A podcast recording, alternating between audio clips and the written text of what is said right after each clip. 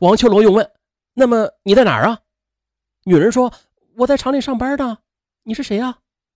哎，王秋龙彻底懵了，有那么一瞬间呢，他就愣在当场，说不出话来。这时，电话对面的女人有些不耐烦了：“不是，你找我有什么事啊？”王秋龙还算反应快，啊啊，呃，是是是，呃，对，有点事啊，我想当面了解一下，你现在在什么地方上班啊？女人又说了，我是在维亭街道的一家纺织企业上班。王秋龙又问清楚地址之后的，便开车直奔这家企业。宋队长和王秋龙都想见见这个奇怪的被害人，他弄清楚这到底是怎么回事啊。二十分钟后。顺利的找到了这家私营企业，宋队长报出了要找女人的名字，门卫就很快的叫出了一位中年女子。这么一看，果然的，与手机照片上的女子一模一样。宋队长与王秋龙都惊出一身冷汗，就开始纳闷起来：这是难道她不是死者啊？有可能，但是这位女子她即便不是被害人吧，但是不能排除她就是。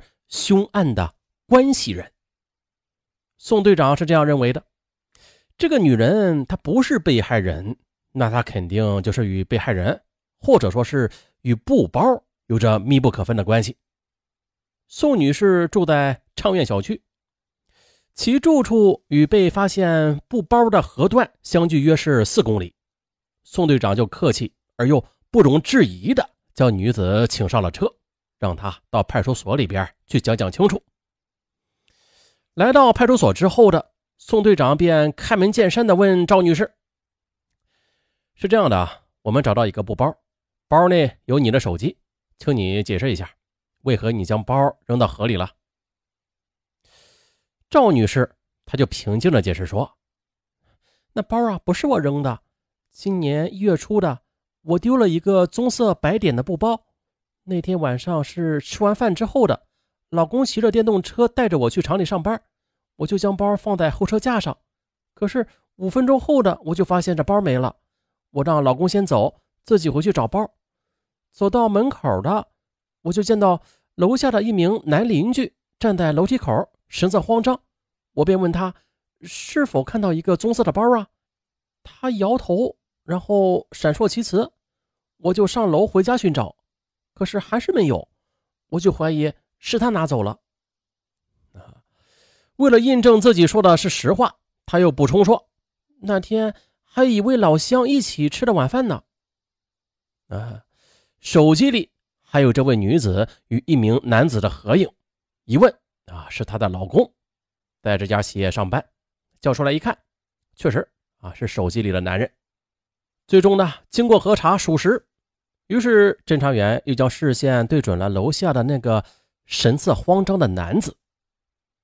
通过房东找到了那个男子，他姓吴，三十岁，安徽人，是在一家电子企业做操作工。侦查员立马的赶到这家私企，将他带回这派出所询问。侦查员也是直截了当的问：“你曾经见过一个棕色的帆布包吗？”吴姓男子矢口否认。侦查员也不绕弯子，就警告他说：“不妨跟明说，这个包呢与一起案子有关，请你配合我们破案。”吴姓男子这眼睛眨巴了几下，但还是否认。于是侦查员就加大了力度：“实话告诉你，这个包与一起杀人案有关，你别为了一个小包害了自己。”哟，这这这这这吴姓男子一听，终于是明白了利害关系了。无奈的承认说：“这是是啊，那天晚上呢，我在马路上捡到包之后了，有点心虚嘛，哎，就马上骑着电动车回家之后，告诉老婆说这包里有一个钱包，里边有一千五百块钱，还有手机等物，我就取出了钱，但是这手机等物我也不敢要嘛，然后就骑着车向小河的北面而去了，大约是骑了十分钟的路吧，发现这河边有个荒草滩。”我就趁着黑漆漆的夜晚，随手捡了一块砖头，又放到包里，然后将包就扔到了河里。啊，这线索又断了。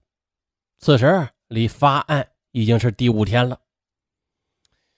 经过会议讨论，有人就认为了，这尸体应该是来自于娄江河，啊，是凶手在无锡、苏州等地杀人之后的，将尸块扔进了河里，从那儿漂流而来的。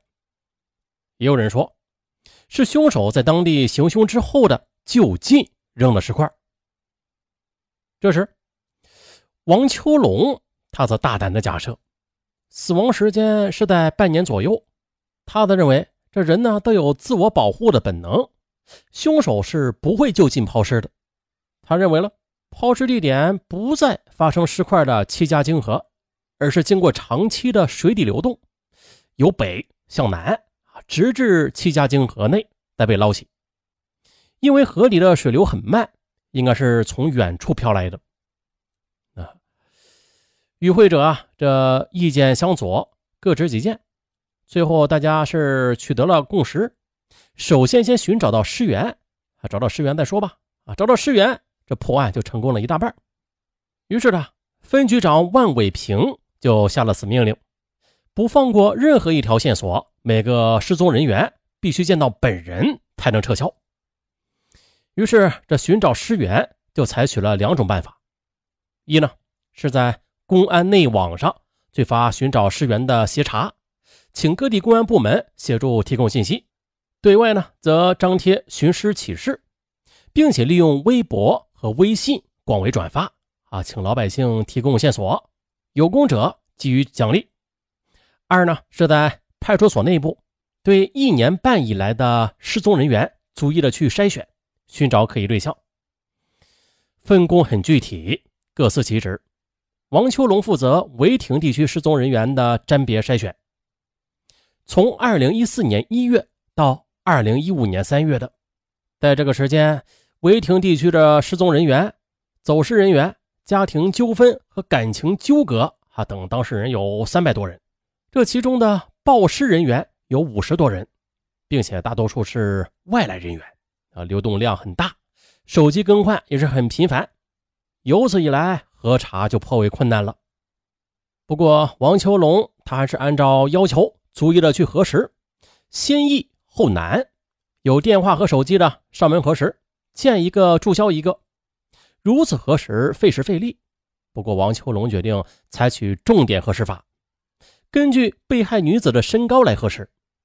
三天之后的，他发现，二零一五年一月初的，有个安徽望江县的胡姓男子前来报案，说其妻叫佘萌萌。